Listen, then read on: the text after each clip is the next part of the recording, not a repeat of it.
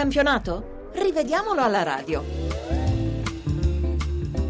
Buon pomeriggio, buon pomeriggio dagli studi RAI di Milano e un particolare ringraziamento per la collaborazione in redazione a Luca Gattuso e Lorenzo Baletti, oltre all'assistenza tecnica di Claudio Rancati. Partiamo dalla partita disputata all'ora di pranzo e quella vinta dal Bologna a Torino per 2 a 1. Al quinto minuto il Torino passa in vantaggio con Immobile, ma l'attaccante leggermente più avanti, quindi in fuorigioco rispetto al difensore bolognese Natali sul cross di Darmian. L'assistente Posado non alza la bandierina, non era facile, l'arbitro Irrati convalida. Passano sei minuti e il Bologna pareggia con Cristaldo su assist di Bianchi. Gol buono, non c'è fallo nello scontro tra Bianchi e il portiere del Torino Padelli prima che la palla finisca a Cristaldo che mette dentro a porta vuota. Al ventiquattresimo Rossoblu addirittura in vantaggio, ancora con Cristaldo. L'Argentina in posizione regolare lo tiene in gioco Glick quando ribatte in rete un tiro di Crin mal respinto da Padelli. Dopo cinque minuti dall'inizio della ripresa Circi sfiora il raddoppio di testa ma la palla ricade in campo dopo aver sbattuto sulla parte bassa della traversa e quindi non si può parlare neanche di gol fantasma. All'ultimo secondo di recupero l'episodio più importante, quello che poteva regalare il pareggio al Torino sugli sviluppi di una punizione da sinistra che Rubin trattiene Glick nell'area eh, bolognese. Il fallo appare netto con Cherubin che aggancia il braccio e tira la maglia di Glick. Ci stava quindi il rigore per la squadra di Ventura. Infine una curiosità, l'arbitro Irrati non ha estratto alcun cartellino nel corso della uh, partita e la sua valutazione poteva essere altissima se non avesse negato nel recupero il rigore al Torino anche per la scarsa collaborazione di Bergonzi e Posado.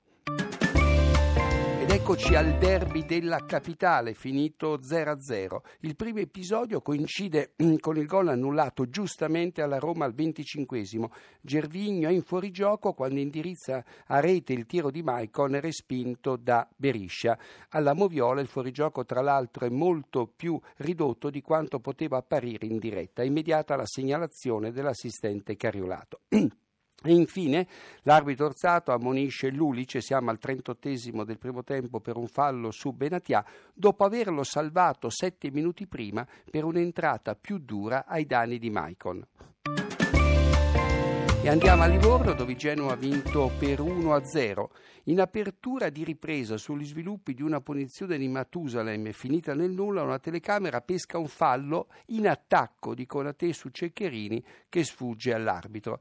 Alla mezz'ora della ripresa il Livorno pareggia con Emegara, ma l'arbitro annulla e si tratta di Gervasoni perché l'attaccante svizzero sul tocco di Pauligno appena percettibile ma confermato dalla rotazione del pallone viene a trovarsi in evidente fuorigioco. Se invece Pauligno non fosse intervenuto il gol sarebbe stato buono. Ne fa le spese di Carlo espulso per proteste. Lui si difende dicendo vado fuori ma ho solo esultato eh, per il gol e poi giù un paio di imprecazioni. Ed eccoci all'altro 0-0 della giornata, quello maturato a Parma tra la squadra di casa e il Catania. Un solo episodio, al 59 Berghessio, dopo aver colpito alcuni minuti prima una traversa, va a segno, ma eh, dopo essere stato pescato in fuorigioco sull'assist di Barrientos. Gol annullato giusto così. Ed eccoci a Marassi dove la Sandora ha battuto il Cagliari per 1-0, partita diretta da Roca di Foggia alla sua seconda presenza in carriera, la prima stagionale. Di professione Roca fa il vigile urbano. Allora, al diciannovesimo il Cagliari, sotto di un gol, segna con Sau, servito da Conti su punizione. Sarebbe il pareggio, ma l'arbitro annulla su indicazione dell'assistente Giacchero. Sau è tenuto in gioco da De Silvestri, mentre in fuorigioco sono due suoi compagni che non partecipano all'azione. Situazione intricata da valutare in diretta, fatto sta che la squadra sarda ci rimette il pareggio. In avvio di ripresa Sau cerca di aggirare Fornasier nell'area doriana, si sbilancia e cade senza subire fallo, né rigore né simulazione, fuori luogo quindi le proteste dell'attaccante sardo. Al 65 c'è il male di Fornasieri di cui parlavamo durante l'intervista all'allenatore del Cagliari. Fornasieri intercetta un tiro di Sau, sì girandosi di spalle, ma tenendo ben largo il braccio e questo è rigore. La partita finisce in rissa dopo due incidenti a De Silvestri, il primo dopo un duro contrasto con Muro, il secondo dopo una testata di Nenè, ne fanno le spese Conti e Gastaldello, entrambi ammoniti. Ed eccoci alla moviola di Verona-Juventus. Qualche ombra sui tre gol della partita, di cui due segnati in fuorigioco. E poi parleremo dei tre reclami da rigore del Verona.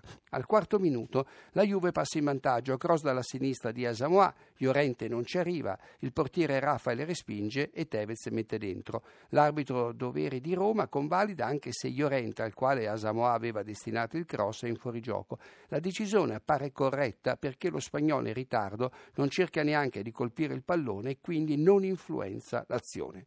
Al ventesimo la Juve raddoppia con Tevez fra l'altro ai suoi primi gol del 2014 che sfrutta al meglio un passaggio in profondità di Pogba, ma la rete andava annullata perché l'Argentina è di una gamba in fuorigioco rispetto a Marquez. L'assistente Stallone non alza la bandierina, l'arbitro convalida.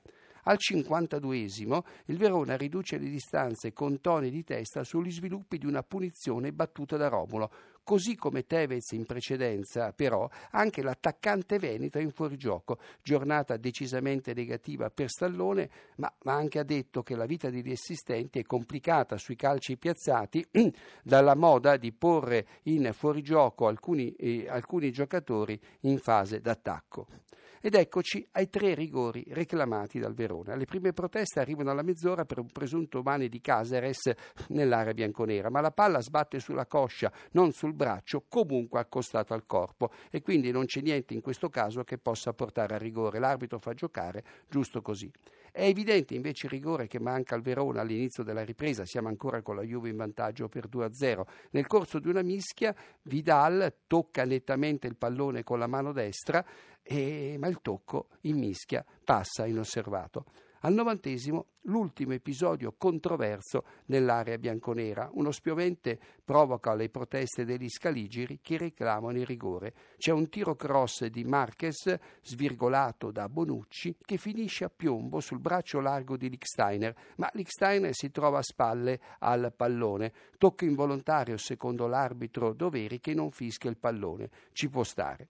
In Moviola altri tre episodi. A rientro nello spogliatoio Mandorlini polemizza con Licksteiner che al quarto d'ora Ancora, mentre si accingeva ad una rimessa laterale, si era rifiutato di ricevere il pallone dal tecnico del Verone. Quasi subito Conte si era scusato con il collega. Un pizzico in più di fair play da parte di Licksteiner non sarebbe guastato. Al 76esimo poi viene giustamente annullato un gol di Osvaldo perché l'autore dell'assist a Samoa è in fuorigioco in avvio di azione sul passaggio di Tevez. Giusta questa segnalazione di eh, Giacchero e poi in, durante il recupero Gomez fisserà in modo regolare il punteggio sul 2 a 2.